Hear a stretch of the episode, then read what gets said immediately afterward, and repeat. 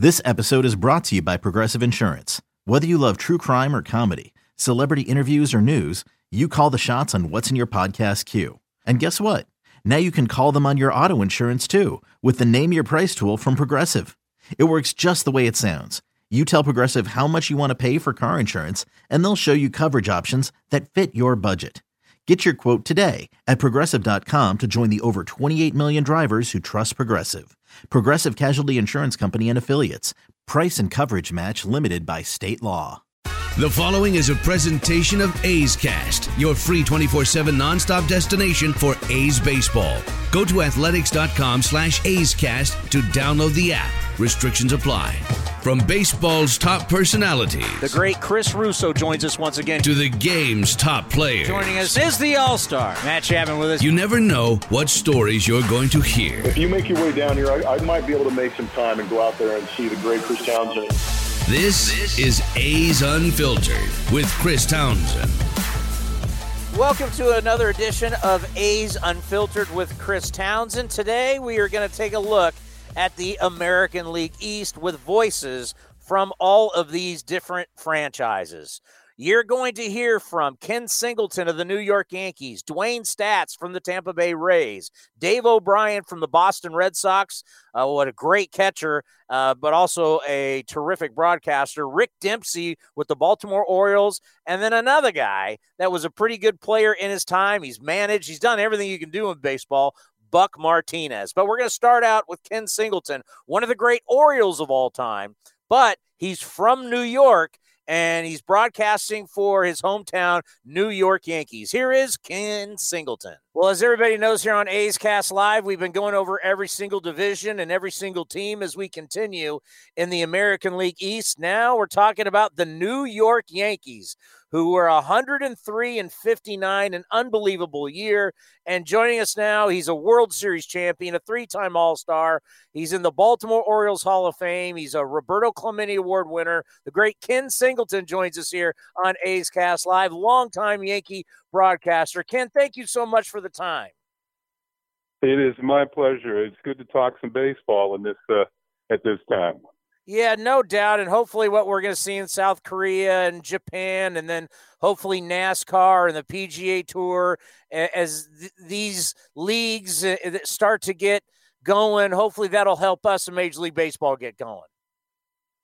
Yeah, um, you know, it's been a while. I'm sure people are getting a little impatient, but uh, I, I think before we we do get started in Major League Baseball again, we have to make sure that uh, everything is on the up and up. Everybody will be safe. Eventually, maybe the fans will be able to come back. Uh, there's just a lot of things that have to be taken care of before we're able to, to get going here. And I, I'd like to see them do it uh, correctly rather than start and then have to stop and uh, shut everything down again. You know, we were down in San Diego for the winter meetings, and when we were doing our show, we were like literally right next to the Yes Network and their uh-huh. stage. And when Gerrit Cole signed with the Yankees, there was like an explosion. it was it was unbelievable. what was it like in the Yankees world when they landed Gerrit Cole? Yeah, well, the fans you can expect were excited. Uh, you know, after the Yankees signed uh, arguably the best pitcher in the game, uh, certainly had great stats last year. Uh, finished second in the uh, Cy Young to his own teammate uh, Justin Verlander, and uh, to add him to the top of the Yankee rotation, which was uh, uh, pretty good to begin with. Uh, now you give him that uh, ace starter.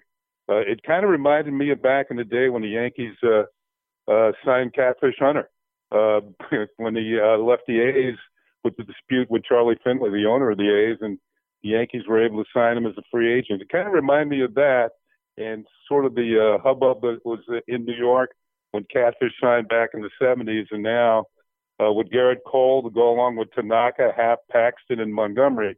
That's a pretty good, uh, that's a formidable rotation that the Yankees have there you, you know it's it's so interesting watching MLB Network and they're doing all these classic games and obviously you know I saw a game from uh, you know a World Series game 1 1998 Yankees against the Padres they just showed the the classic game 7 of 2001 Yankees against the D-backs and then I saw this mm-hmm. stat and, it, and it just it, it really is crazy cuz a lot of the years you played the Yankees, they weren't great. I mean, Don Mattingly only went to the playoffs one time in his career, but since 1993, the Yankees have had 27 consecutive winning seasons. This is a run yeah. that's unprecedented. Well, uh, there's only been one longer, and that was with the Yankees. I think it was back in the 30s. But uh, I've been with the, Yes Network and the Yankees now for 24 years. Been winning season every single year. Uh, so I've got no complaints as far as bringing good news to the fans in the New York area and around the country who are Yankee fans. Uh, it just seems that uh, they're a strong organization. Certainly, they have the wherewithal to get things done. They they do have the money, and uh, they they seem to make good decisions. Uh, Brian Cashman's been their longtime general manager, and he certainly has been one of the best in the game. And uh, the organization itself, uh, uh, they are strong into sabermetrics and all that sort of thing. So they, they know what they're doing uh, analytically and uh, with the scouting department as well. They seem to know which players uh, can do what and uh, who can help them at, at certain times. Now, of course, when you have a chance to sign somebody like Gerrit Cole, uh, that was just the money having the wherewithal, uh, the matter of having the wherewithal to do it. And the Yankees made him uh, the strongest offer. Ken, you've never had to suffer like some of us have had to suffer when the ball club's like 20 games out and that's no no chance and you're just making stuff up to try and be entertaining you have no idea what that's like well uh, not with the yankees but uh, you have to remember before i came to the yankees i, I did montreal games for 12 years and there, there were some very lean times with the expos uh, before i got to the yankees and uh, of course they had some they had some pretty good years but uh, mostly they were, uh, you know, a 500 or sub 500 team. So I did pay my dues as far as uh, broadcasting is concerned.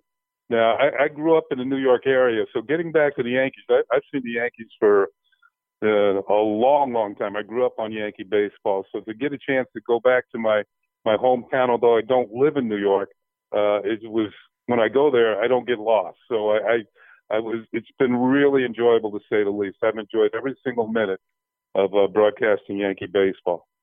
You know, the one thing of, about not playing and not starting the season on time, the Yankees were pretty banged up in spring training, which yeah. you know surprising. You know, Judge. Now we're hearing about a collapsed lung. Uh, Stanton. Uh, you know, quite a few guys. So. Uh, I got to think once we get this thing started again, the Yankees should be close to healthy, right? Yeah, that's true. Um, you know, it's kind of amazing. They were able to win 103 games last year when I think they had about 34 players uh, go on the in, injured list from one time or another, including Judge, including Stanton, who only hit three home runs all last year, played 18 games. Uh, these are some of the power hitters that uh, the best power hitters in the game, and the Yankees still hit 306 home runs last year. Uh, I think that um, Judge he's on his way. I, I heard a um, uh, an interview with Aaron Boone, the Yankee manager, just uh, the other day, and he mentioned that Stanton's about ready to go. He's ready to play when they come back now. This, in, in a way, this shutdown has kind of helped the Yankees. Uh, James Paxton, the starting pitcher, had back surgery. He should be ready pretty soon too if they get started in June or or, or early July. Uh, Judge, he's still not quite healed. He he has to go and under, undergo another CAT scan on his rib, and uh, but he's getting closer. And Aaron Hicks, who had uh, Tommy John surgery, the outfielder had Tommy John surgery last October. Uh, he's starting to hit from both sides of the plate and starting to throw. So he should be ready sometime in July as well. So this shutdown for the Yankees, in a way, may have helped them uh, get healthier as a team and get some of their star players back. Of course, they they lost Luis Severino for the year with Tommy John surgery, uh, and he will be missed. Uh, he's one of the best pitchers in the league. But uh, the Yankees should be able to fill his spot with Jordan Montgomery, who's back from uh, Tommy John surgery. You know, you mentioned Aaron Boone. The last time I talked to Aaron Boone, he was a broadcaster on ESPN, mm-hmm. and, and you knew he was a cool cat then. Uh, you've watched him grow as a manager, and the job he did last year – winning 103 games, as you said, all the different guys that were hurt. What have you seen in Aaron Boone, uh, Aaron Boone, and how he's grown as a manager? He's he doesn't panic. Um, despite all the injuries last year, his mantra was uh, the next man up. We we have people who can do the job, and he never let the team uh, get down on themselves, despite the fact that uh, Judge missed a third of the season and Stanton missed most of it. And uh, there were other people that were out as well. Uh, Hicks for extended period of time. Gregorius didn't join the team until June or July. It was it was one player after another, but they seemed to keep their nose to the grindstone. And it was just because of the fact that he never used it, uh, the terminology of "woe is us" or uh, "war we." Uh, the, the, the fact is that uh, he just said nobody's going to feel sorry for us because we have all these people hurt. We'll just get the job done. And he's been the manager for two years now. And the first year, the Yankees won 100 games, and last year they won 103. And, and to me, uh, they were on that pace again this year, and uh, you know certainly one of the favorites to win the World Series, along with the Oakland A's, who uh, before the se- season even started, uh, going back to spring training, I picked the A's to win the Western Division. I just thought they uh, it was their time to put it over the top in the West. They've got a very strong team. Yeah, we're very excited. And, and I think the thing about winning 97 games, two straight years, being in the wild mm-hmm. card game two straight years, that this team is really ready to compete. And I think there's only a handful of teams. If we played 162 games, there was only a handful yeah. of teams that could actually win the World Series. But now in a shortened season, it's kind of anybody's game. So we'll see. And one guy I wanted to talk to you about that had just an unbelievable year last year is DJ LeMahieu. I mean, he hit 392 yeah. with runners in scoring position. He had an unbelievable season. And, you know, you never know what you're going to get from a guy that played all of his home games at Coors Field, because obviously up there, a mile high up, uh, it's an advantage hitting in that big ballpark in the in the in the air. But what he did last year for the Yankees, tell us about his season. It was truly incredible. Yeah, when he came to spring training, he didn't really have a position. In fact, I don't think he started on opening day.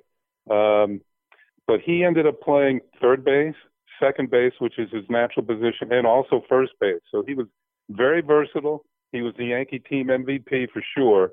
And as you said, his statistics were off the charts. I mean, he was up there in the batting race. Uh, you mentioned how well he hit with runners in scoring position. He hit for power like he had never done before. He drove in 100 runs, which he had never done before. And this is primarily out of the leadoff spot. So I, I just think that uh, and after this year, he can be a free agent. So the Yankees are going to have to make a decision, which I don't think will be too hard. You, you, you want guys like that to stick around. And uh, the fact that he's versatile, but this year it seems like he's going to be locked in at uh, second base, which is his former Gold Glove position. Uh, now that the Yankees have moved Gleyber Torres over to shortstop, with Gregorius moving on to the Phillies as a free agent. So I, I just think that uh, uh, maybe he can be even better. Hopefully, you know, if he can uh, uh, stay away from the injury bug, which has plagued many of his teammates. Uh, this guy is a solid baseball player. I really enjoyed watching him play.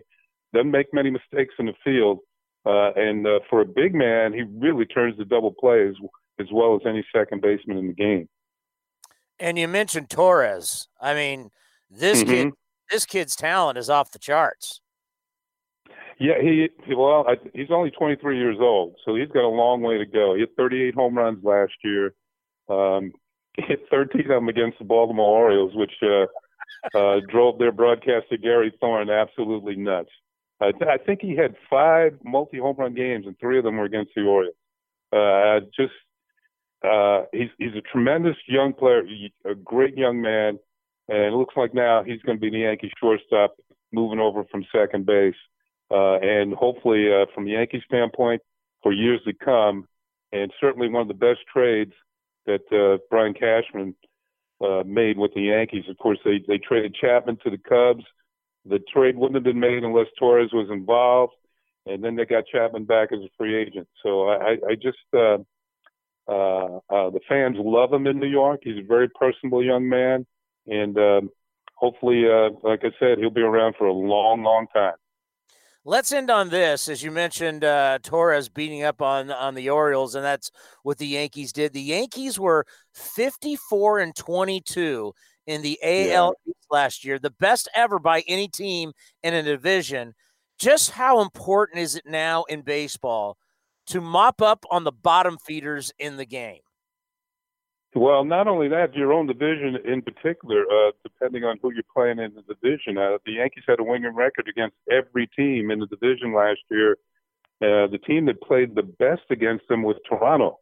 Uh, they beat the Red Sox quite handily. They hammered the Orioles. Went 17 and two against Baltimore, and didn't lose a game in Baltimore all year. They won all 10 games in Baltimore, and while they were in Baltimore, they hit 62 home runs at Camden Yards in those 10 games. So they just wore out. Uh, they they they wore out Baltimore pitching. They hit 62 home runs overall against the Orioles, I should say. They just wore them out. You know, we love popping on MLB.com and watching your guys' broadcast. You guys do a tremendous job. And of course, the Yankees are uh, a fantastic uh, ball club, but I've been watching you for so many years, and, and, you're outstanding. And thank you so much for the time. I know you've talked about retirement, but I hope uh, you're going to stick around because you're you're one of the best ones we got in the game. Well, I, I appreciate the sentiments. Uh, I, I do love baseball. I've loved it ever since my dad introduced me to the game when I was four years old. But eventually, this is going to have to stop. Um, I, I thought that this year might be my last year, but the way things have gone, I, I can't go out like this. So I, I definitely, if they'll have me back next year, I, I, I would come back. So, um, uh, but if they don't, it's it's it's been a nice ride. I've I've really enjoyed this game. Yes Network, as you said, uh, probably the best of the regional sports networks to work with.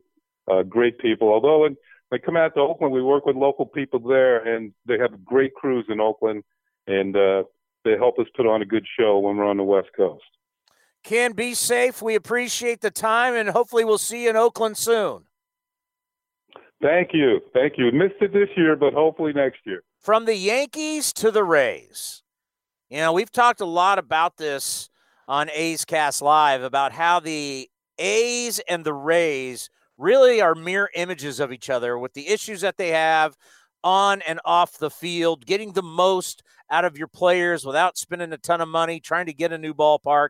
And Dewayne Staats is the voice of the Tampa Bay Rays. And he was on the call when he was working for the Yankees when Rickey Henderson broke the all time stolen base record. We'll talk about that also. Here's the voice of the Rays, Dewayne Staats. We thank you so much for coming on the program once again as we're going to talk a little bit about the Tampa Bay Rays and what it's going to look like for the Rays when we get going again in 2020, plus some historical moments that you've been a part of, including Rickey Henderson stealing the base, and he's the all time stolen base leader. You were doing, I believe, television that day. Is that correct?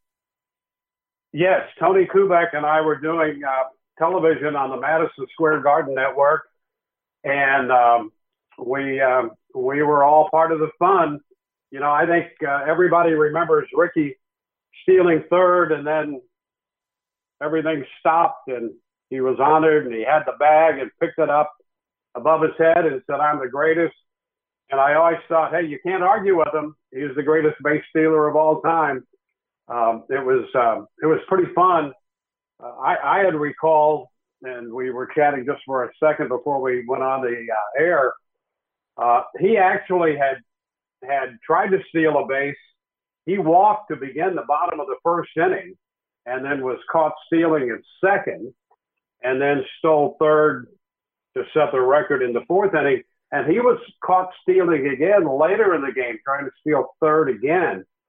So he was only one for three in the stolen base department, but you know what the heck? He was the greatest of all time. So he got the one that counted.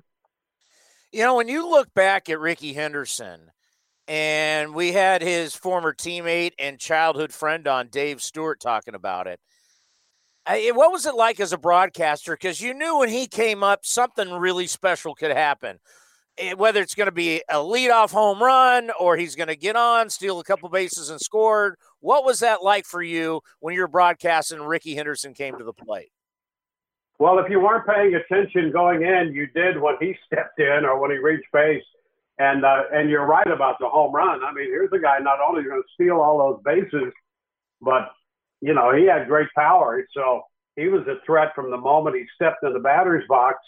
And, and regardless of uh, whether he was in the batter's box or on the bases, he was an offensive threat without question.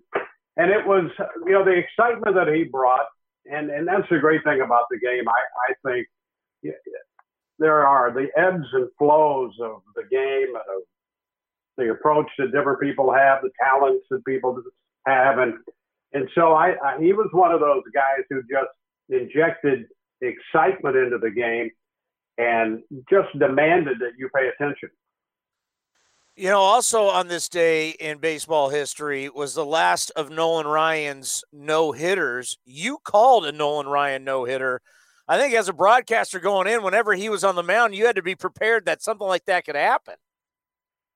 Yeah, same thing with Nolan when he pitched. You know, um, I was in Houston when he, at the time, uh, broke the um, uh, the no hit record. You know, Sandy Koufax had four, and Nolan threw his fifth against the Dodgers uh, in the Astrodome, and got Dusty Baker on a ground ball to uh, Art Howe at third base to end that one.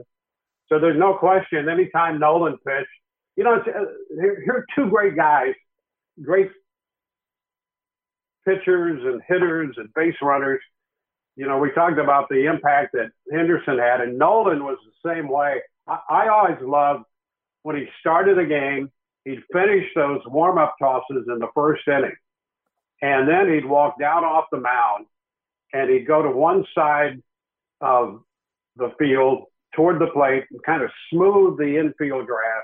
And he'd walk into the other side and smooth that part which was just a great message of telling all the hitters there will be no bunting. This part of the infield belongs to me. And if you try to put a ball down there, then you're going to feel a baseball a little later.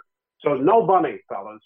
And I thought that was just one of one of the great little things that he brought to a game.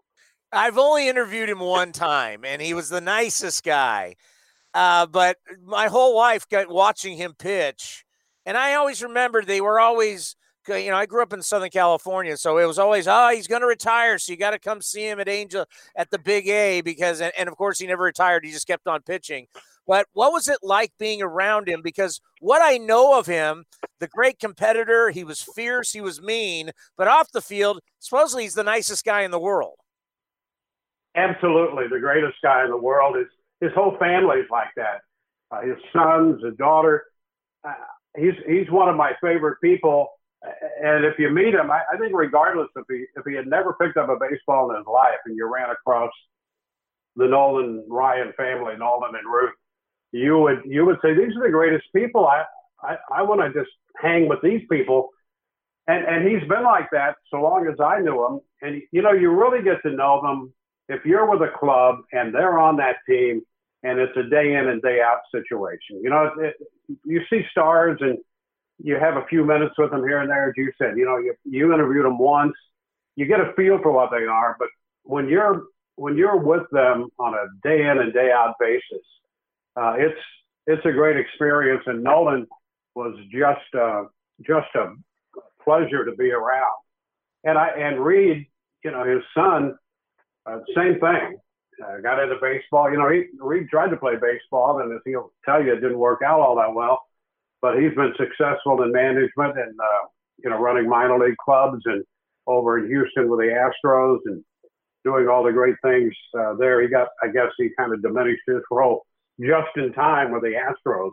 But uh, great family, great family, no question.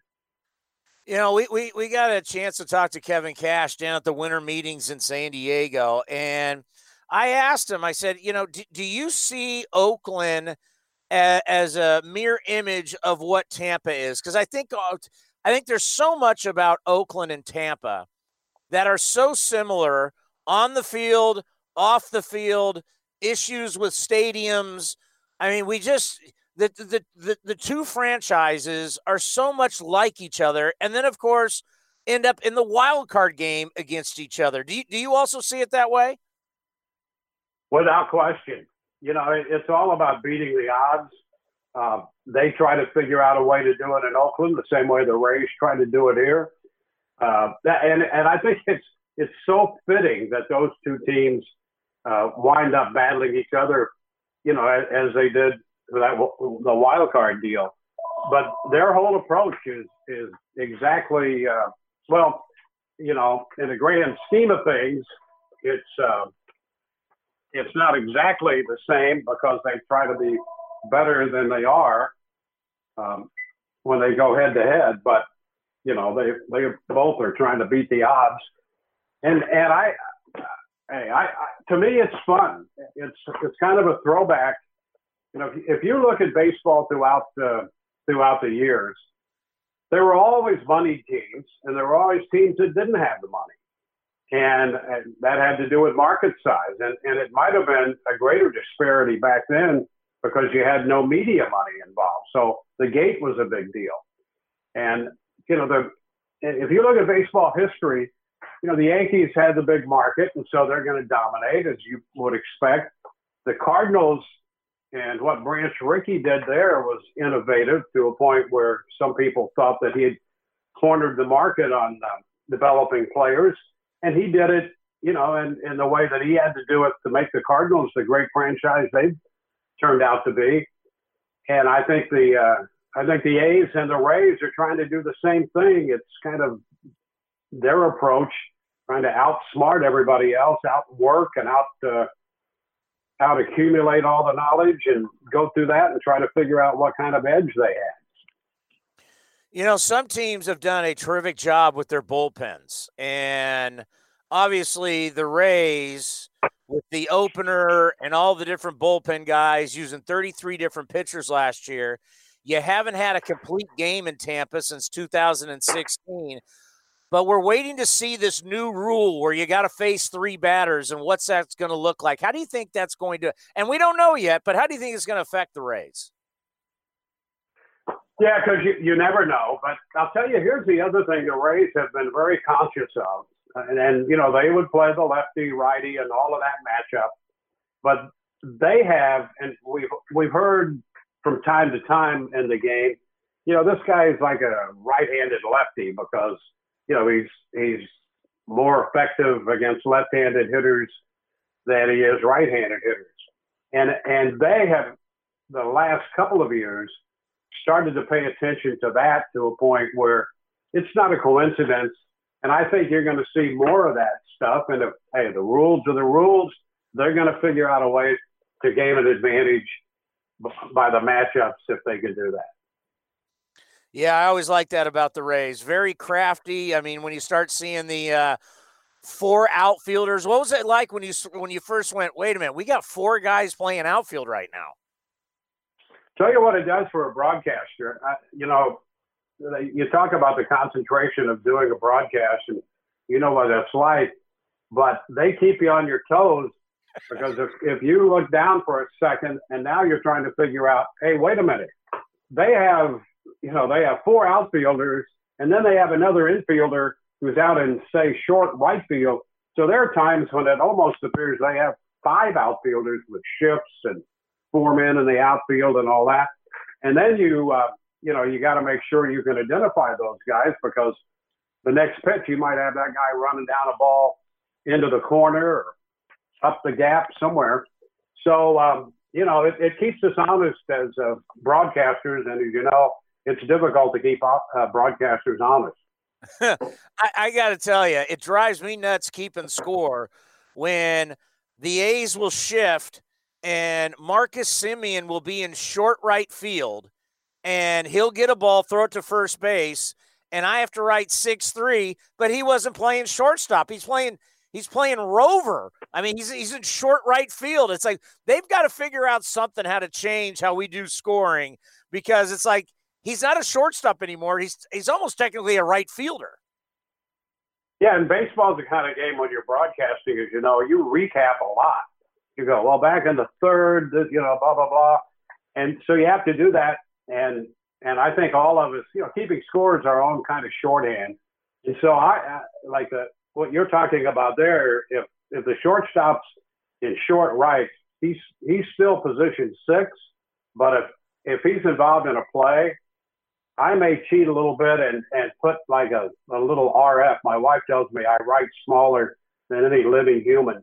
And I, uh, so I will put six in there and then underneath that maybe a little RCF right center, something like that, just to just to remind me. So, you know, if you're going to replay that or you're going to try to recreate a situation, you know, three or four innings down the line, then you've got a chance just a just a little visual, verbal cue. You know, the thing about the Rays too going into this season is your your starting pitching is going to be healthy. And so you may not need the relievers as much in the past. Talk about what what you think the rotation could look like and truly could be a strength. Well, know, Morton and Snell and Glasnow are going to be at the top of that uh, rotation, but Yarbrough and Chirinos have, uh, you know, every right to think that they should be a part of that rotation. And before we stop playing the spring, nothing had been established exactly how they were going to do it beyond those three. But there's a lot of talk and a lot of consideration about Yarbrough and Chirinos being more uh, more of a traditional starter than uh, than the opener. So I, it wouldn't surprise me now. You know, all bets could be off depending on when and if the season starts and how many games the season will take. You know, they're going to extend it. Will they play 100 games? Who knows right now? And I think they will make the adjustment to that. But when spring training opened, the conversation was uh, entertaining the idea that they could go back to a, a regular rotation, which I think is hilarious because here, you know, over the last year and a half, two seasons, they've used the opener. They've done everything that you've thought about sending a pitcher to the outfield or first base and then bringing him back in, all of those things. And then suddenly it's just like them to go, you know, uh, we're seriously thinking about using a regular rotation. Thank you. oh, the Rays are great. I, I I love the innovation. I love how they've changed the sport in so many different ways. Hey, thank you so much for coming on during these times and uh, still talking some baseball. I hope all is well in your world. Be safe, and hopefully, we'll see you at the Coliseum soon. I hope so, Chris. You take care and uh, be well, and we'll look forward to uh, some return to uh, normalcy as close as normal as we can get it. From the Rays to the Boston Red Sox, what are the Red Sox going to look like this year? They traded away their best player, Mookie Betts. Some people believe that uh, they're still good enough to win. How good are the Boston Red Sox and what could we expect? Here is the voice of the Red Sox, Dave O'Brien. Well, we love to bring on familiar voices during this time. And of course, we've been covering every single division. And right now, we're on the AL East. And we're going to be talking about the Boston Red Sox with their legendary TV voice, Dave O'Brien. Dave, thank you for coming on the program. And it's just great to have you and talking a little baseball. A legend in my own mind, anyway, Chris. I appreciate it. It's great to have, uh, have a couple of minutes just to talk baseball, isn't it, for a change? Because we're so wrapped up in, in this dire situation, totally understandable. But just to talk a little hardball is very nice once in a while. Well, it, today's today's kind of a historic day as South Korea is starting to play baseball. It's Tuesday there, obviously Monday here, and really kind of the outcome and how they do it is really going to teach not only Japan because they'll obviously start before us, but then Major League Baseball. So today's kind of a historic day. I think it's it is for not just baseball, to be honest with you, but for all sports to see how this gets handled because the NFL they want to play and they want to start playing their games on schedule, but it really is going to come down to how this works without fans in the stands and can players stay healthy? That's the most important thing. Can they actually stay on the field? You, you and I have walked into many clubhouses and many locker rooms, and it's amazing to me how guys don't get sick more often when they're in such close quarters. So, yeah, all of this is going to be a test for can sports return. We're going to watch from afar here in the United States, but it's very close to us. And we're all, you know, we're also eager to get sports back as a part of our lives again. You know, one of the strange things about looking at the Red Sox is, you know, I'm, still a dinosaur. I like buying these preview magazines, and they have all the projected lineups and every one of these magazines still has Mookie Betts as a as a Red Sox and David Price. I just what was it like starting spring training and Mookie Betts is not there? Yeah, I, am going to go and, and buy more of those because those are good days to remember Mookie in the lineup, you know, and not having him uh, is so strange because, you know, Mookie wasn't and is not that, you know, over the top personality. Neither is David Price, by the way, despite what some people might think. They both pretty much do their job. They, they get after it. Price had issues in town, one of them with Dennis Eckersley. I think everybody read that or knows something about that. But, you know, generally they were just guys who did their job. They showed up and went to work. And, but we, we miss Mookie Betts is, you know, every night, either in the one hole or the three hole or wherever he was going to hit, or in right field. I've been telling people this since the trade to the Dodgers that where we're going to miss Mookie is about seven times a week. A catch is not being made either a foul ball that he catches in a ridiculous way down the right field line at Fenway. You've been to Fenway, you know how tough that right field is. It's the most difficult in baseball. He played it like an absolute master. That's where I think we're going to miss him more than any other single thing. But it's flat strange not to have either one of those guys because, you know, we recently won a world championship with Mookie in right field and David Price doing an amazing job in the in the postseason. Yeah, think about that. Mookie Betts as a Dodger and Tom Brady as a Buccaneer. Yeah, yeah, strange time for New Englanders. And, and look, this off season, and you're aware of this, but I, I don't know, you know, folks who don't follow baseball as closely.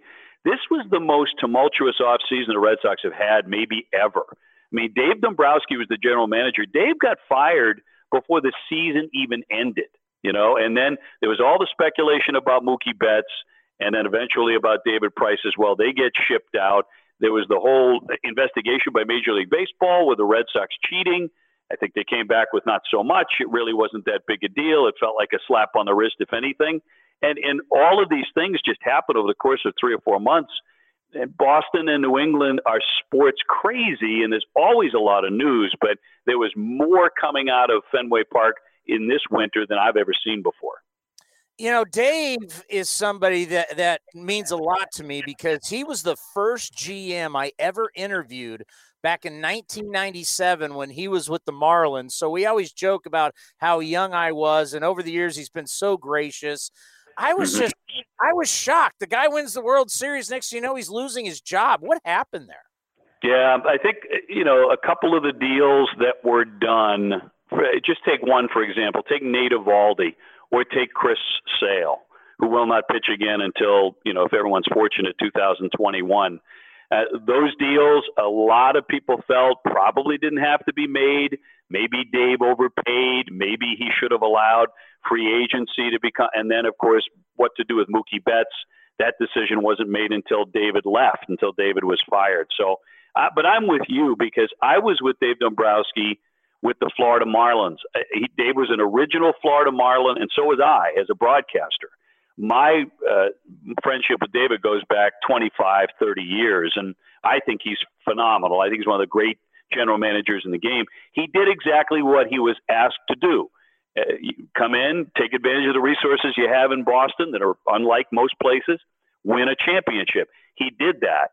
But that doesn't mean that they didn't look at David's record and go, you know what, maybe we have to we have to cut down the budget, cut payroll. He's not that kind of guy necessarily, not at this point in his career.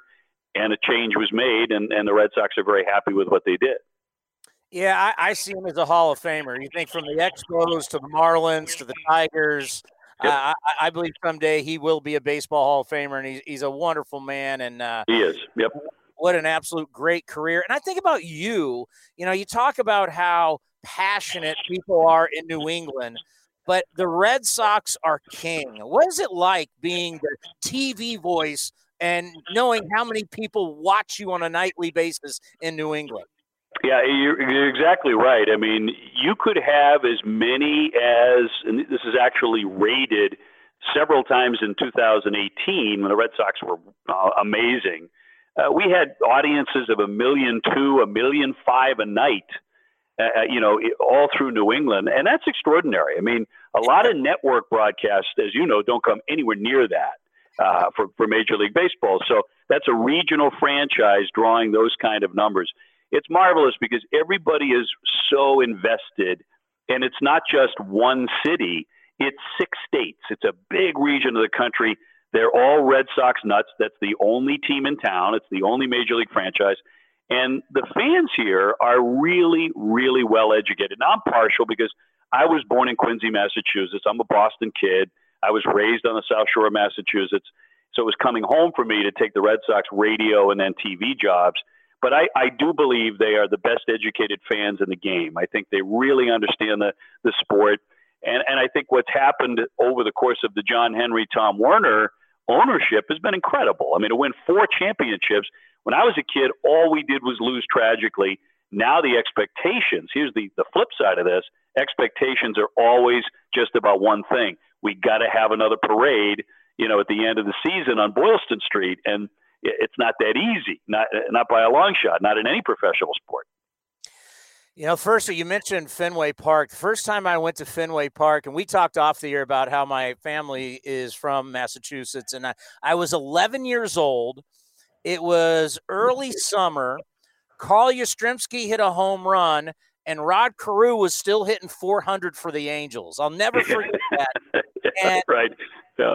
Every every single time I go to Fenway, you just you can just picture Babe Ruth and and and Ted Williams, and it's just it's like a museum. It's it, it's it's it's absolutely there's not. I love Wrigley.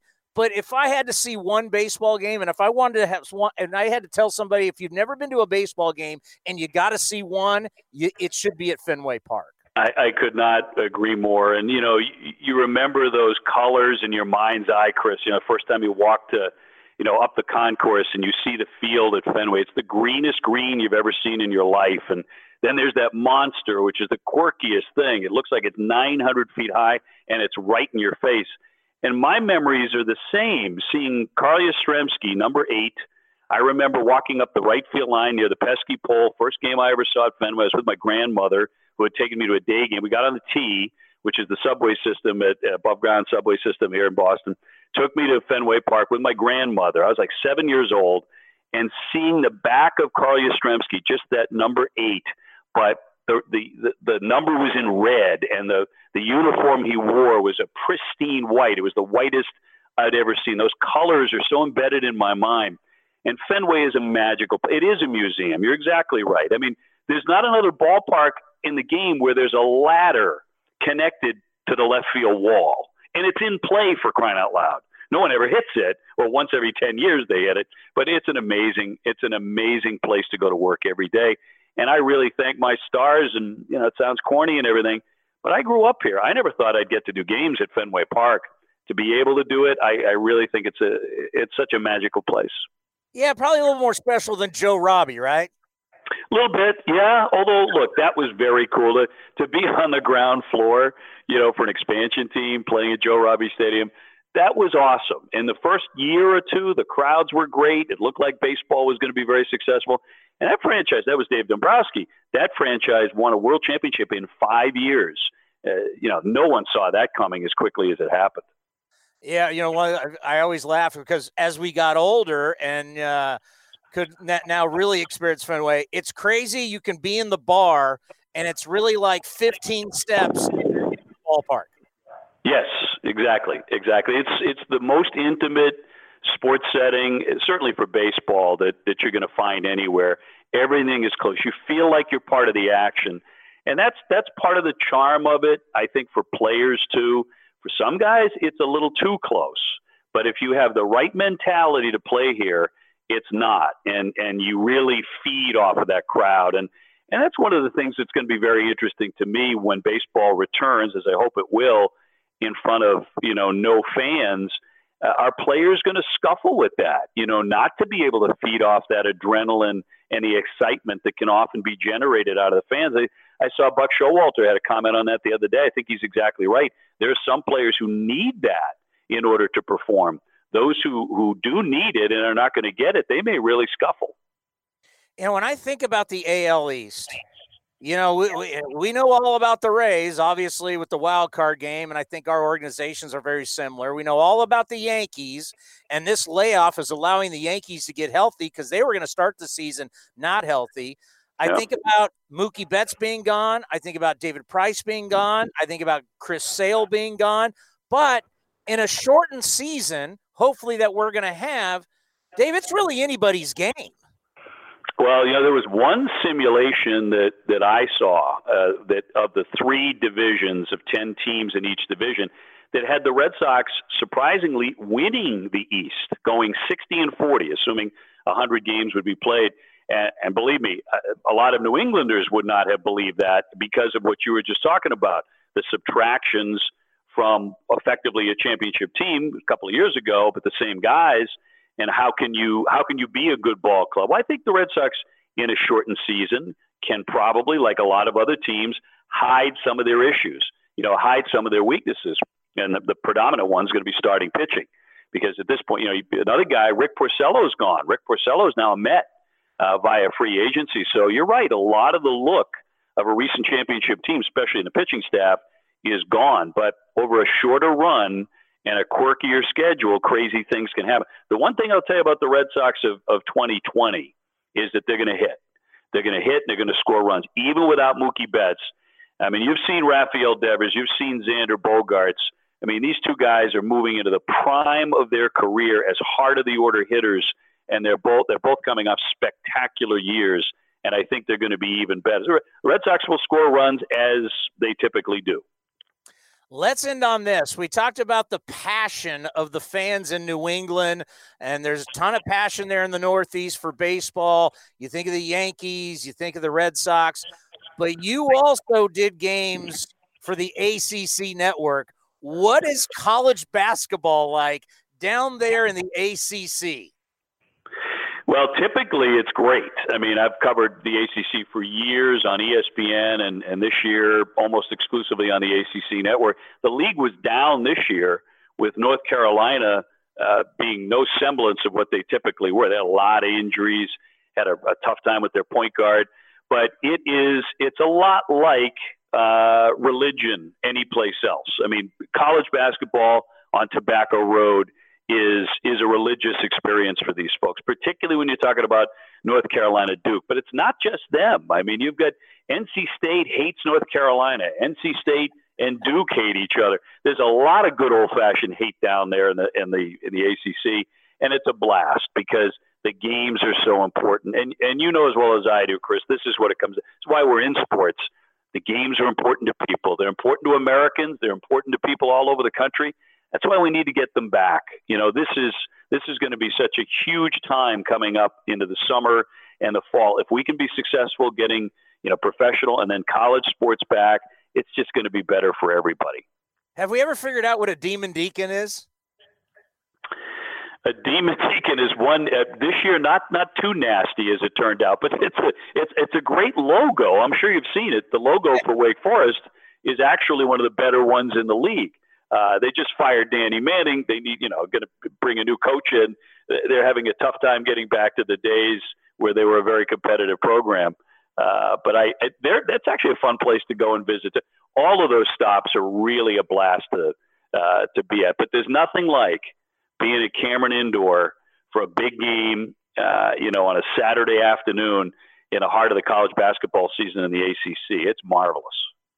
Dave, it's great to hear your voice. We really appreciate the time breaking down the 2020 Boston Red Sox. Be safe, be well, and hopefully we'll see you at the Coliseum soon.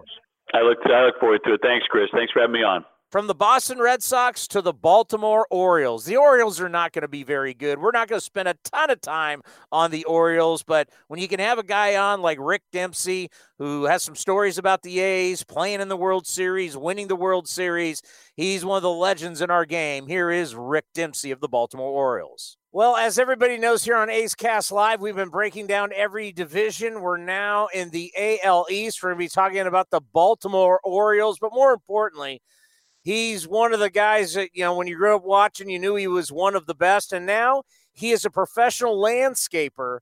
The great Rick Dempsey is with us here on A's Cast Live. Rick, thanks for coming on again. How are you? Well, I'm good. Other than uh, my my back is broken because I've been doing, like you say, way too much landscaping. I bet your lawns look great. My lawns are perfect perfect. I'll put him up against anybody in the world right now. It's it's, it, it's incredible. I put all new front yard in. I've had the decking, the swimming pool, the jacuzzi. uh, all sorts of gardens. I've got three and a half acres. I've got all sorts of gardens for everything up here. Man, if you saw a video of my yard, you would go, "Oh my God, it's Disneyland." Can you so, imagine? You can start a landscaping business. You can say, "Hey, listen, hire me. We can talk baseball, and and I'll fix your lawn, your plants." You got it. You got it. I can rebuild those uh, the the valves. I can do sprinkler heads. I can do all of it. You name it. I concrete work, stairways, retaining walls. I do it. you know, one thing we've learned from the NFL draft and the numbers from the NFL draft of the people watching is we need sports and we want to watch live sports. Once we get this thing going again, what do you think it's going to be like as our national pastime helps us heal once again? Well, I think we're going to be crippled for a while, you know, with everybody playing out of a spring training facility, if we even get to do that, playing out of a spring training facility, no fans. I mean, I had one game over the course of my entire career that I did as a broadcaster, the one game uh, with the Orioles a couple years ago where there was no fans at the ballpark. And uh, incredible. The Orioles scored like eight runs in the first inning of that game and there was nobody there to cheer for not one base hit. So it was kind of an eerie feeling. You know, I wanted to run down and get every foul ball in the grandstands, but we, they didn't want us to do that. but wow, it was strange. And now we're looking at a, maybe a full season of that same thing. Yeah, that was because of the unrest that was going on in Baltimore. Yep. And I'll never right. forget what, you know, there was actually fans outside of Camden Yards and you can look in and see the game. So yeah, it's uh you're the one. You're, you're one of the only few that have ever seen a Major League Baseball game where there were no fans in the ballpark. I know it at Camden Yard. It was it was a it was a strange, eerie feeling. Yeah, and that that that may become the new new norm for a while, unfortunately. But uh, hopefully, we can get this thing going and, and put it on television. And you know, it's been tough times for the Baltimore Orioles. You know, because when I grew up watching you play for the Baltimore Orioles. There was the Oriole Way. It was one of yeah. the, the model franchises in Major League Baseball, and now in a full rebuild mode. What is that like? Well, it, it it's tough it, because a lot of the philosophies about the game have changed. You know, the analytics has come in, and it seems like players. Um, uh, the approach is is different, you know, and I'm I'm, I'm sure maybe players before I came in and uh, broke in the big leagues in 1969 thought that the approach was different, but wow, has it ever changed a lot, you know? And I'm getting, in a sense, I'm kind of getting a little worried about you know our impact on the fans and what they look forward to in Major League Baseball in a baseball game and and how much it, it is changing so fast I just don't want to lose any more fans. Yeah, because I mean, obviously, right down the street is the Baltimore Ravens, and they're sold out every single game, and everybody's yep. loving Ravens football. And you look at what's going on with Baltimore, and it, it's it's it's an empty house almost every single night. And you understand it, fifty-four and one hundred eight. You only win fifty-four games in a year. I mean, uh, Rick, Rick, that's tough. To, that's tough to watch. Yeah, it it, it really is. Um, it's uh, it's it's so different because when I came to the Baltimore Orioles uh, in uh, 1976, this organization was already uh, one of the best in all of baseball. We were in the top three best organizations ever and we produced players and pitchers. Everything was pitcher dominant and defense dominant. And then we mixed in just enough home runs uh, to make a, a pretty good dynasty for quite a while. Uh, with Brooks Robinson, Frank Robinson, Boog Powell, Jim Palmer, guys like that, you know. And I was so lucky, even though I hated the trade at the time because I was playing for the New York Yankees when we had a 10 player trade and then went to Baltimore uh, at the time. I just did. I didn't want to get away from the Yankees because they were a pretty good ball club, and we were we were going to play in the World Series in 1972 um, or 76, excuse me, in 76, and. Um, getting traded away from that team, I didn't know what to expect, but I went with the Orioles, and what it just turned out to be the best thing that ever happened to me in my career. Yeah, that that would be uh, getting beat up by the Big Red Machine in 1976. Yep. And the Yankees would have a couple legendary battles with the Los Angeles Dodgers. We just had Steve Garvey on because we've been uh, going over the A's in the 70s when the A's won in 72, 73, 74 uh, you played against those teams. You know how good the the dynasty that was the Oakland A's in the early 70s. Well, before that, the Oakland A's were awesome. In 1969 and 1970, I was playing in the big leagues for the Minnesota Twins, and the Oakland A's were in our division, and they beat us uh, both years. And so they they were already, you know, entertaining the talents of Catfish Hunter at that time, and he's just unbeatable. That ball club with Campaneris at shortstop and Reggie Jackson and and these players that they had at that time, Joe Rudi.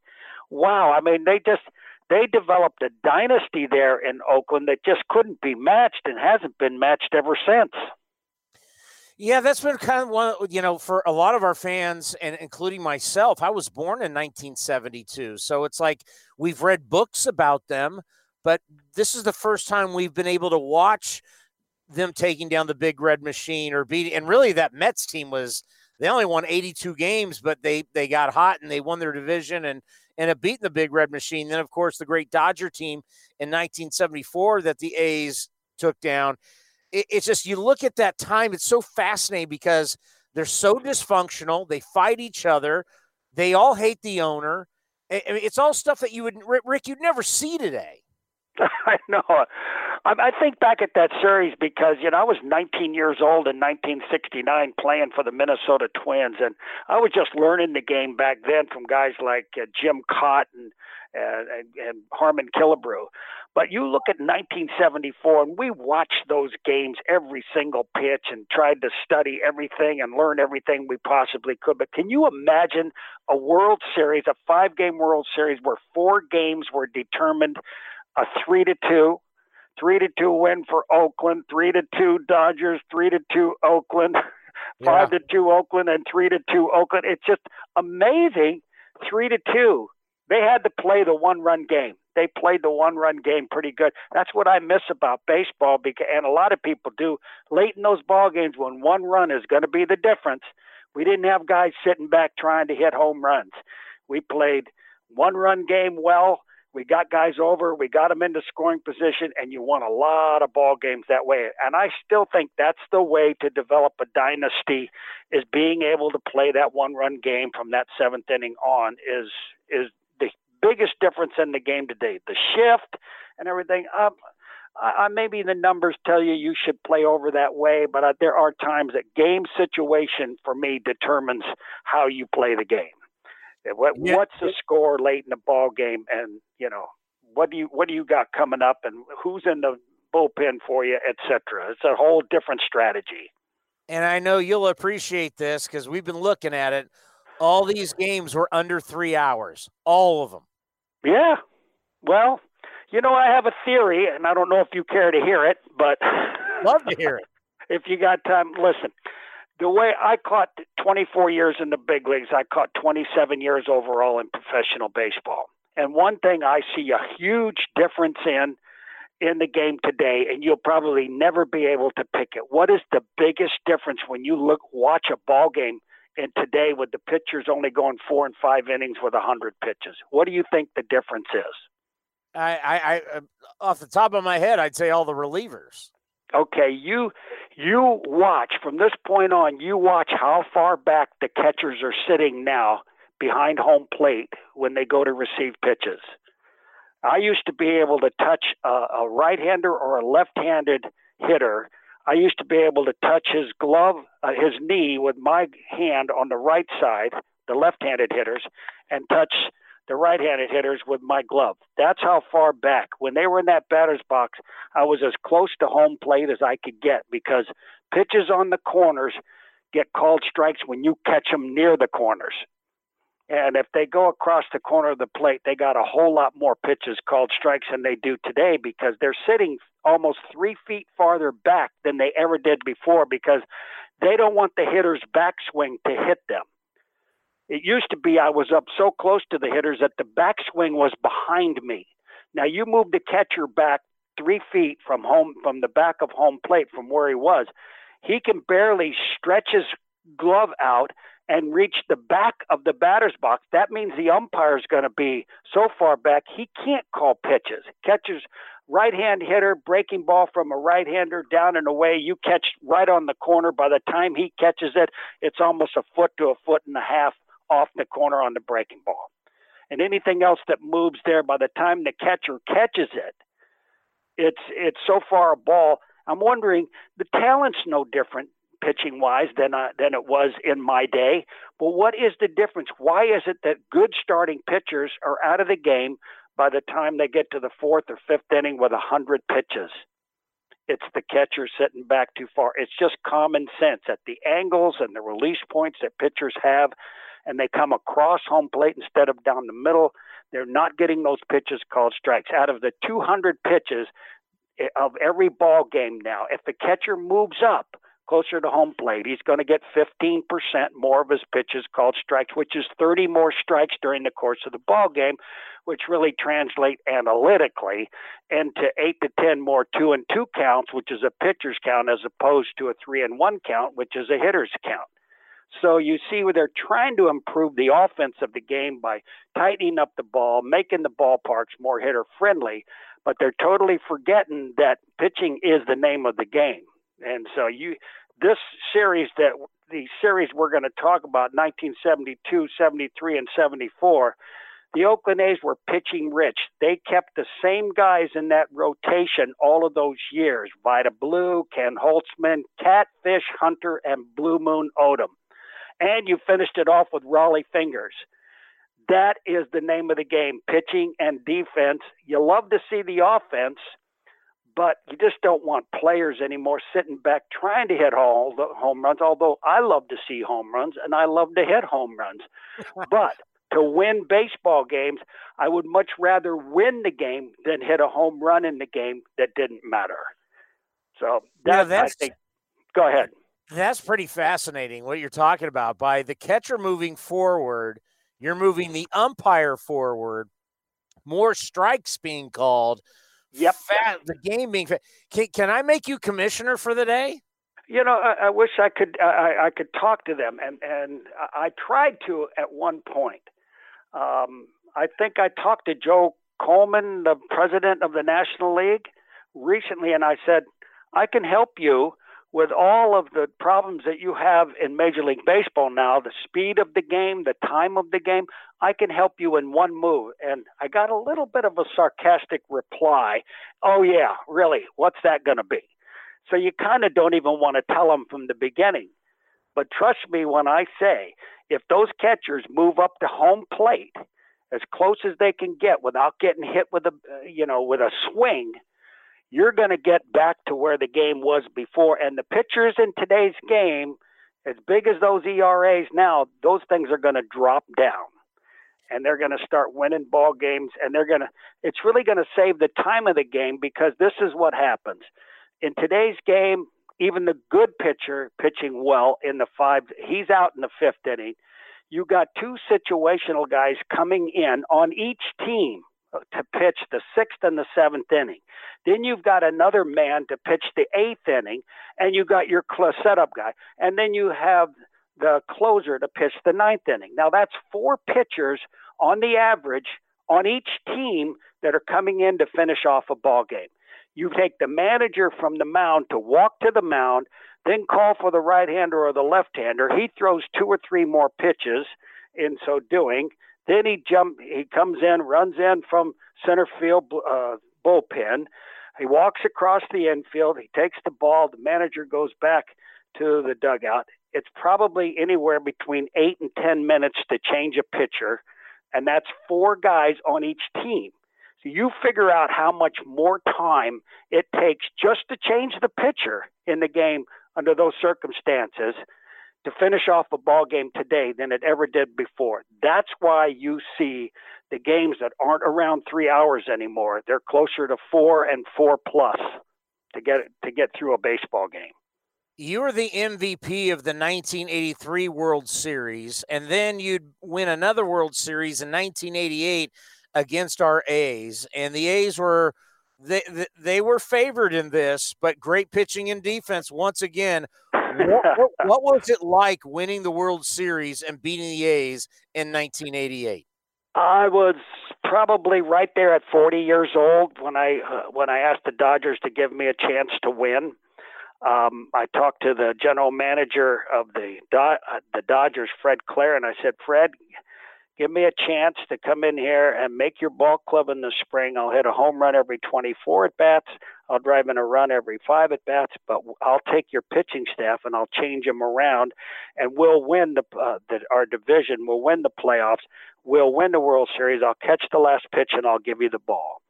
And, and I went into that Oakland A's series thinking that since we beat the the Mets in the playoffs, I thought, geez, now we're going to be up against one of the best offensive teams in the history of World Series. Canseco, McGwire, you name all the big power hitters they had. They had a, a great combination of speed, on base percentage, and power.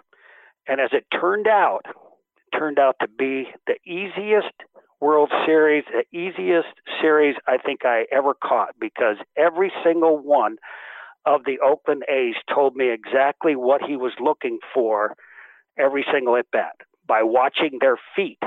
It's funny how Canseco, you go through the highlights and you see Canseco, McGwire, and like six or seven of their key hitters would open their front foot up. So it must have been something that the, the, the hitting instructor got everybody to try, and they were successful doing it. They'd look middle in for the ball with the open front foot, and then when they would pigeon toe a little bit, they were looking middle away. So it was easy to pitch to either side of the plate because I had some pretty good uh, pitchers. Orel Hershiser, probably the best season anybody's ever had. And then Tim Belcher and Tim Leary, uh, they were spotting the ball pretty good by the time we got to that point in the season. So it was just, it really just came down to being able to pitch to one half of the plate or the other. And we orchestrated it pretty darn well. We got the momentum with the Kirk Gibson home run. But outside of that, we picked them apart. We picked them apart offensively because they told me things when they stepped in the batter in the box, what they were looking for by the way that they their batting stance was. So it turned out and worked for us. I think people forget how good Orel Hershiser was. He was absolutely oh. an ace. Uh, the nickname the Bulldog. Before he got hurt, I, there, really, there, there really wasn't anybody better than Orel Hershiser. Well, it, it, it was truly his year, and he deserved every bit uh, of that Cy Young Award that season. It was just the most incredible run I have ever caught, and I've caught 16 Cy Young Award winners during the course of my career at some time or another. And it was just amazing to see that uh, the two seam fastball that he have. I could tell the hitter it was coming, and they still couldn't even come close to hitting it. He would throw at left-handers in the in the left-handed batter's box and hit the outside corner. That's how much movement he had, and it was uh, it was an amazing year. I caught Palmer, who you know uh, won three Cy Young awards in 20 games eight times in a season and Jim had the most fantastic career you'd ever want to have. And Orel Hershiser had that one year that was actually better. And it was it was something to see. And I just thank God I was the lucky one who got to catch him in that game. So yeah. And, and, and, one guy we want we've really been highlighting in the 70s is Rollie Fingers. And yep. Rollie, you know, we look at the the modern day guys and we go, oh, these guys are the greatest closers of all time. They're all one inning guys. When you really look at Rollie Fingers' numbers, I, have been trying to say on this show that you can make a case that he's the greatest reliever of all time because forget the saves numbers. Look at all uh, how he how he impacted the game and the volume of innings that he pitched. Uh, you played against Rollie for a long time. You know his greatness a, a, a, little funny note about Mike Flanagan and Rollie Fingers. Both of them got together and sent me a picture. I was Flanagan's first strikeout and Rollie Fingers' last strikeout. it's a great picture, but anyways, you're right. I mean, Rollie Fingers, he had that thing that a lot of great closers have had is that confidence. When he came into a ball game he was the dominant man. There was there was no fear in the way he pitched. He had good movement of the ball. He was not afraid to throw the ball over the plate he, if you watch him orchestrate a hitter when he got ahead in the count he would push a little bit. He had patience. And I try to tell young players in today's game, too, you've got to have patience with hitters, good hitters, when they come into ballgame. They didn't get that reputation by being anything but good mental hitters. So if you're ahead two strikes and no balls, you just can't go for the juggler right there because they're just too good but you've got to push a little. And this is what you learn from a guy like Rollie Fingers: is every now and then you brush a hitter back, he gives up the outside corner. You can tell by the body language, and boom, he goes back down and away with a little cut fastball or a slider, and he does his job. And you know, you're right. He he could have been the best of all time with the numbers he put up because everything changes every year the conditions, the ballparks, the situations, the teams, and everything like that. But Rollie Fingers was the most consistent guy of that era ever. How, how much is it going to cost for me to get you up here to fix my lawn? you send me pictures of your lawn and I'll give you some suggestions. I'll tell you, but my back is. I've got. I've only got very few days left working in my yard because I've just about destroyed my lower back. It's r- totally ruined my golf game. Well, I tell you what, I grew up watching you, and it's an honor to have you on the program once again. We always appreciate it. You're an absolute legend, a World Series MVP, a two time World Series champion. Thank you so much for coming on the program. Be well, be safe, and I can't wait to talk to you once we get this season started. Chris, thank you so much, my man. Thank you. From the Orioles to the Baby Jays. Blue Jays are going to be interesting. They're young, but they got a ton of talent. And the names on the back of their jerseys pretty interesting because you got a bunch of guys who their dads were big leaguers and some of them were Hall of Famers. You know, Buck Martinez has done play by play nationally, obviously, a long-time player. He's got some great stories about his time in Kansas City when they were taking on these great A's teams from the 70s. Buck Martinez here on A's Cast. Well, our next guest here on A's Cast Live is a baseball legend. He's done everything from a player to a manager to a broadcaster, and it's always great to have him on. Buck Martinez is with us. Buck, how are you? I'm doing well. How are you? We're doing well here in Northern California. And one of the things that we've been doing here is we're breaking down every division and we're going through every single team. And right now we're in the AL East and we're going to talk about your Toronto Blue Jays, who are such an interesting team once we get this thing started in 2020. As we like to call them, the Baby Jays, you got a lot of young talent that's going to be fun to watch grow. Yeah, we sure do have a lot of young talent, and uh, you know, spring training was moving along in the right direction for sure before it came to an abrupt end. But uh, you know, we everybody knows about Vladdy Guerrero Jr. He put on a great show at the All Star game last year and had a pretty good rookie season. Uh, but then we got Bo Bichette at shortstop and Cavan Biggio at second and Lourdes Gurriel Jr. in left field and Rowdy Tellez from Elk Grove he's done a terrific job in a couple of different stints with the Blue Jays. So, yeah, the prospects are very good. And I think the young guys are going to be the foundation of this organization going forward. When's the last time you've seen a young group like this with the names on the back of the jerseys that we all think about their fathers, but this collection of young talent all at the same time? When's the last time you've seen this? Yeah, I don't think we've ever seen this before. And there is a possibility that the Blue Jays starting infield could all be second generation major league players. Or if you consider Travis Shaw at first base, of course, his father, Jeff Shaw, pitched a long time in the major leagues. And then Cavan Biggio at second, his father's a Hall of Famer. Uh, Vladdy at third, his father's a Hall of Famer. And Bo Bichette, Dante Bichette, was a heck of a player for a long time in the big leagues. So it's pretty unique. And you can really see it in the way these guys carry themselves day to day. They've been around the game since they were children, and uh, they understand uh, how you carry yourself. They understand the work you have to put into it, and uh, they're all very humble. They're all very uh, uh, motivated, and I think they're all very good players. You know, that always fascinates me because that's something in, in, my days of covering the Golden State Warriors.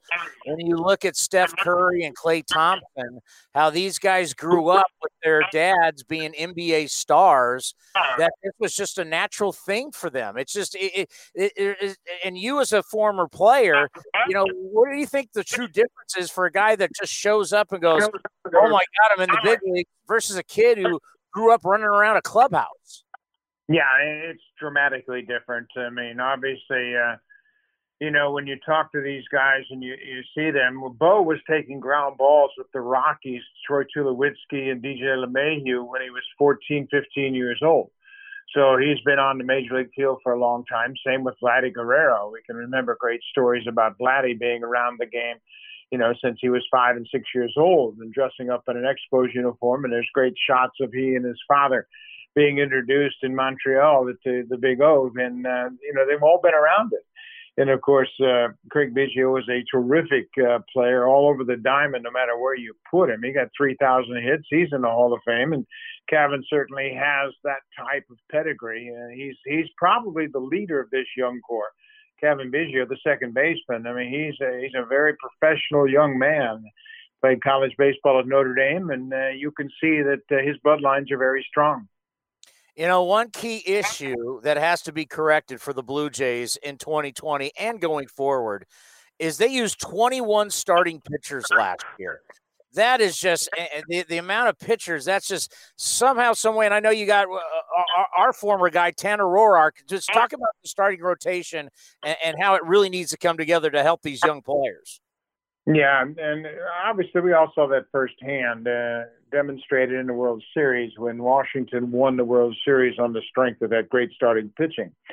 And you're right, 21 starters last year for the Blue Jays. That just wasn't going to work. So they went out and they brought in Hyun-Jin Ryu, Tanner Roark, Chase Anderson, all three major league established starting pitchers.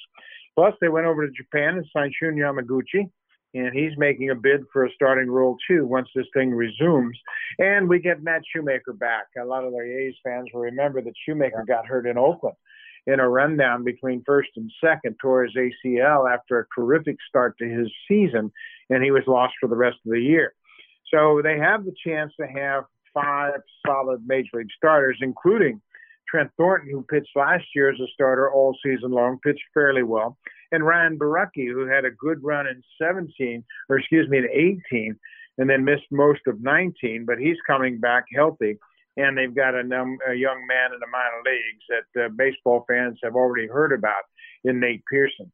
And he's a, an impact starter, uh, much along the lines of a Chris Carpenter or a Roy Halladay. And uh, he's going to be an ace for the Blue Jays as soon as he makes his major league debut. You know, one of the fun things that we've been doing here on A's Cast Live and also on NBC Sports California is we've been playing the World Series games from 72, 73, 74. So right now we're in the World Series in 1974 against the Dodgers. You're a longtime American League guy. When you look back at the greatness of the A's of 72, well, really 71 through 75, but the World Series years of 72, 73, 74, when you look back, what do you think about those Oakland Athletics teams?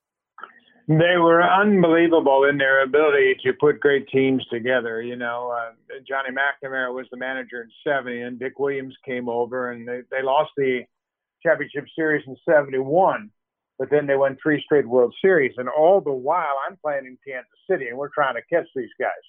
And uh, it was just a terrific team. They had everything you wanted in a baseball team. Of course, they had Reggie Jackson and Sal Bando and Bert Campaneris, but then they had a young pitcher that caught the league uh, by surprise in, in Vida Blue. He won the Cy Young and the MVP in 71 and just carried that right on through those championship seasons.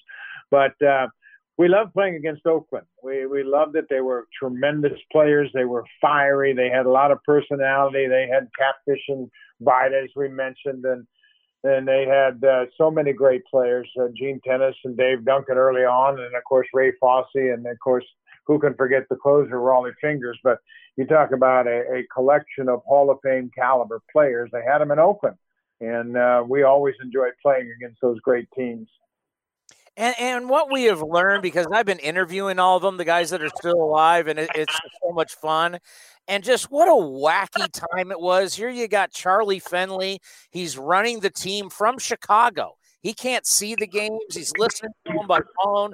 They're fighting each other all the time. We had the we had Sal Bando on, and Sal was telling the story right before the '74 World Series. The clubhouse attendant at Dodger Stadium was like, "Hey, I heard you guys are a wild bunch, and that uh, you guys are fighting all the time." And Sal goes, "Ah, that's overrated." And as he's saying that, right after that, there's the fight between Blue Moon and Rollie Fingers. Rollie has to get stitches. I mean, it's just a crazy time that you'll never see anything like this again. Never again. Yeah, the, the word around the league was they, they fought themselves before the game and they fought the opponents during the game. they were tremendous. And you know what? They had so much fire and, and they were all so talented and they were all so different. You know, everybody had their own personality. Of course, uh, Reggie was uh, bigger than big at that time, and uh, Sal was a terrific player. We hated Sal Bando. We absolutely hated Sal Bando. We had a fight with him, and I'll never forget this. One day in uh, Oakland, uh, Sal was at the plate. Ed Kirkpatrick was catching, and uh, they got in an argument. And Sal just picked up his mask and smoked him as he was still in his catcher's crouch.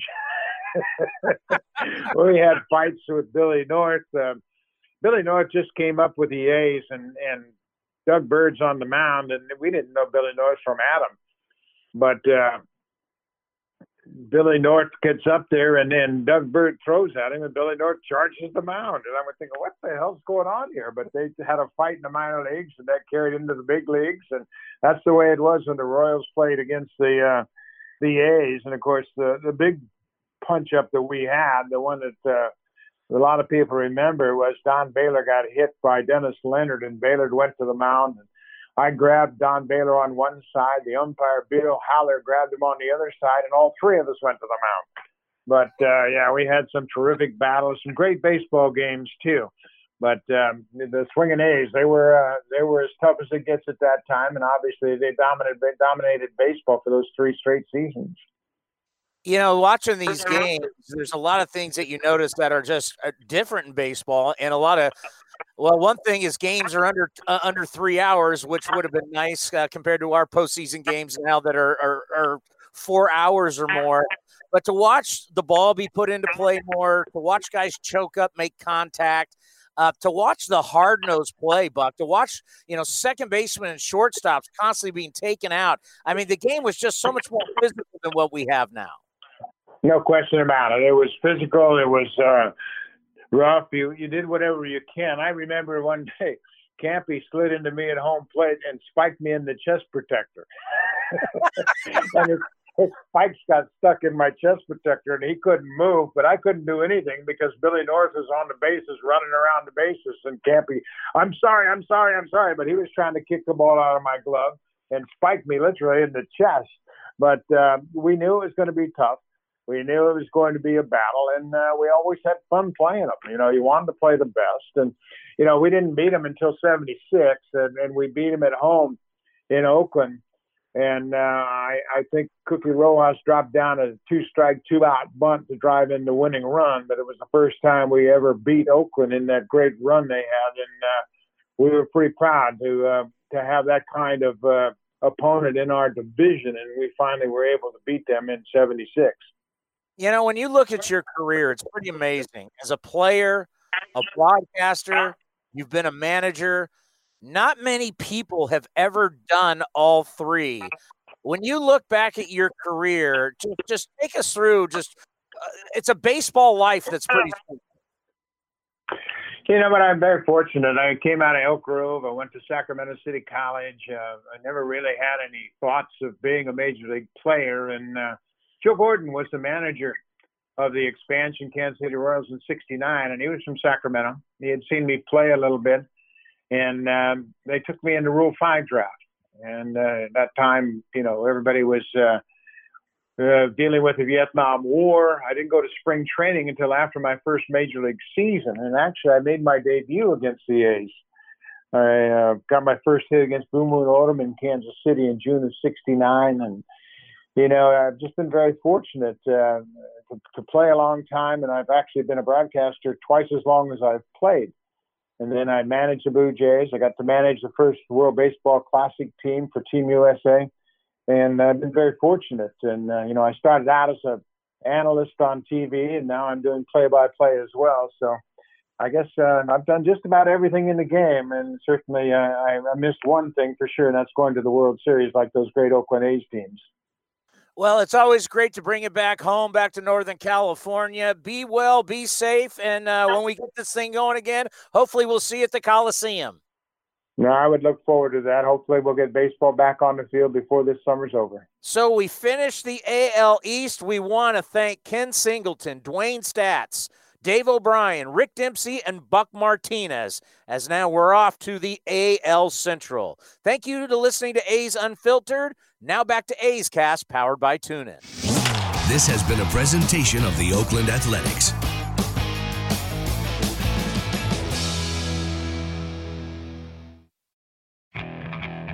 Okay, picture this. It's Friday afternoon when a thought hits you. I can waste another weekend doing the same old whatever, or I can conquer it. I can hop into my all new Hyundai Santa Fe and hit the road. Any road. The steeper, the better.